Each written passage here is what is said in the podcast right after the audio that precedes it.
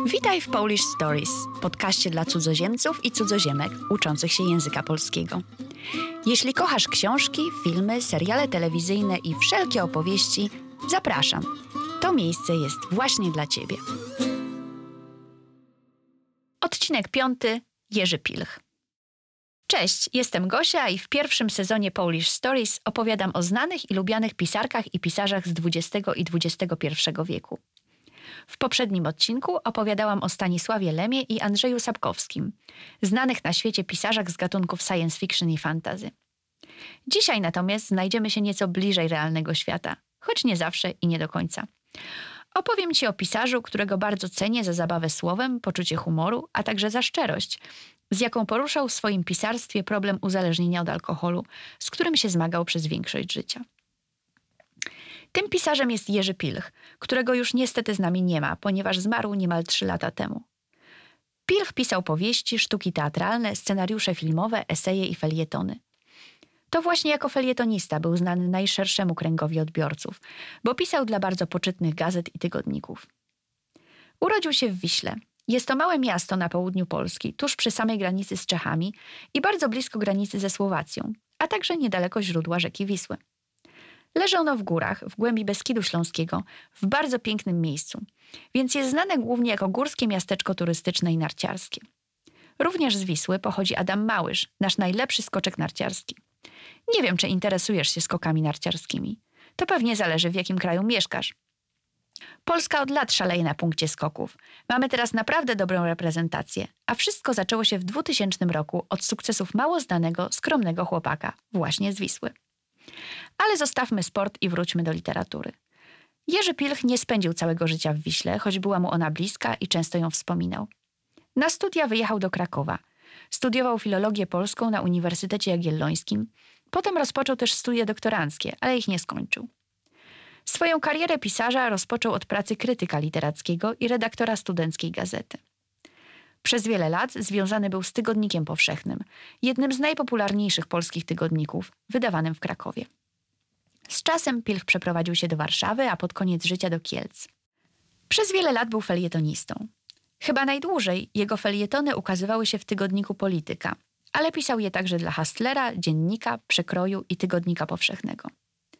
Redakcje zabiegały o Pilcha, bo miał wierne grono czytelników, którzy przenosili swoje sympatie z gazety do gazety, w zależności od tego, gdzie publikował ich ulubiony autor. Jerzy Pilch był pisarzem wszechstronnym. Wydał w sumie niemal 30 książek, powieści, zbiorów felietonów, a także bardzo osobisty dziennik. Jest też autorem trzech sztuk teatralnych i scenariuszy do dwóch filmów. Dwie chyba najbardziej znane z jego powieści, Spis cudzołożnic i Pod mocnym aniołem, zostały zekranizowane. W spisie cudzołożnic scenarzystą, reżyserem i pierwszoplanowym aktorem w jednej osobie był bardzo popularny aktor Jerzy Sztur. Ale Jerzy Pilch też się pojawił w tym filmie w epizodycznej roli, czyli cameo appearance, jako facet, którego główny bohater spotyka w barze. Film Pod mocnym aniołem wyreżyserował natomiast Wojciech Smarzowski, a w głównej roli wystąpił bardzo ostatnio popularny aktor Robert Więckiewicz. Mam wrażenie, że trudno jest teraz obejrzeć jakikolwiek polski film bez Więckiewicza. Mała rola faceta przy barze nie była jedynym aktorskim występem Jerzego Pilcha. Zagrał też w komedii pod tytułem Wtorek, gdzie wystąpił w roli właściciela wytwórni krasnali ogrodowych. Jeśli zastanawiasz się, czym są krasnale ogrodowe, po angielsku są to garden gnomes. Nie na całym świecie można je spotkać, ale bardzo popularne są na przykład w Niemczech i zdarzają się również w Polsce, zwłaszcza zachodniej. O dwóch aspektach swojego życia Jerzy Pilch pisał często: o swojej religii i o zmaganiach z alkoholem. Pilch był protestantem, luteraninem. Należał do kościoła ewangelicko-augsburskiego, jedynego luterańskiego kościoła w Polsce. Może się wydawać, że nie ma w tym nic specjalnie godnego uwagi. Nie jest to przecież żadna dziwna religia. Ale Polska nie jest zbyt różnorodna religijnie, a przynajmniej jeszcze do niedawna nie była. Polacy to albo katolicy, albo ateiści, więc nawet protestant trochę się wyróżnia. Chociaż w ciągu ostatnich lat do Polski przybyło bardzo wielu cudzoziemców, którzy urozmaicili nieco polski krajobraz kulturowy, językowy i religijny. I całe szczęście moim zdaniem, bo ja lubię różnorodność. Z alkoholem Jerzy Pilch zmagał się właściwie całe dorosłe życie. Temat nadmiernego picia przewija się przez większość jego twórczości i jest centralnym wątkiem niektórych książek, chociażby wspomnianej wcześniej powieści Pod mocnym aniołem, za którą zresztą autor otrzymał prestiżową w Polsce literacką nagrodę Nike. W 2012 roku Pilch publicznie ogłosił, że choruje na chorobę Parkinsona, która rozwinęła się u niego w wyniku choroby alkoholowej. Przez kolejnych 8 lat stan pisarza się pogarszał, coraz trudniej było mu pisać, poruszał się na wózku inwalidzkim. Zmarł w 2020 roku w wyniku komplikacji spowodowanych chorobą Parkinsona i jest pochowany na cmentarzu ewangelicko-augsburskim w Kielcach. Bardzo lubię książki i felietony Jerzego Pilcha, zacięty humor, inteligencję, gawędziarski i dowcipny styl.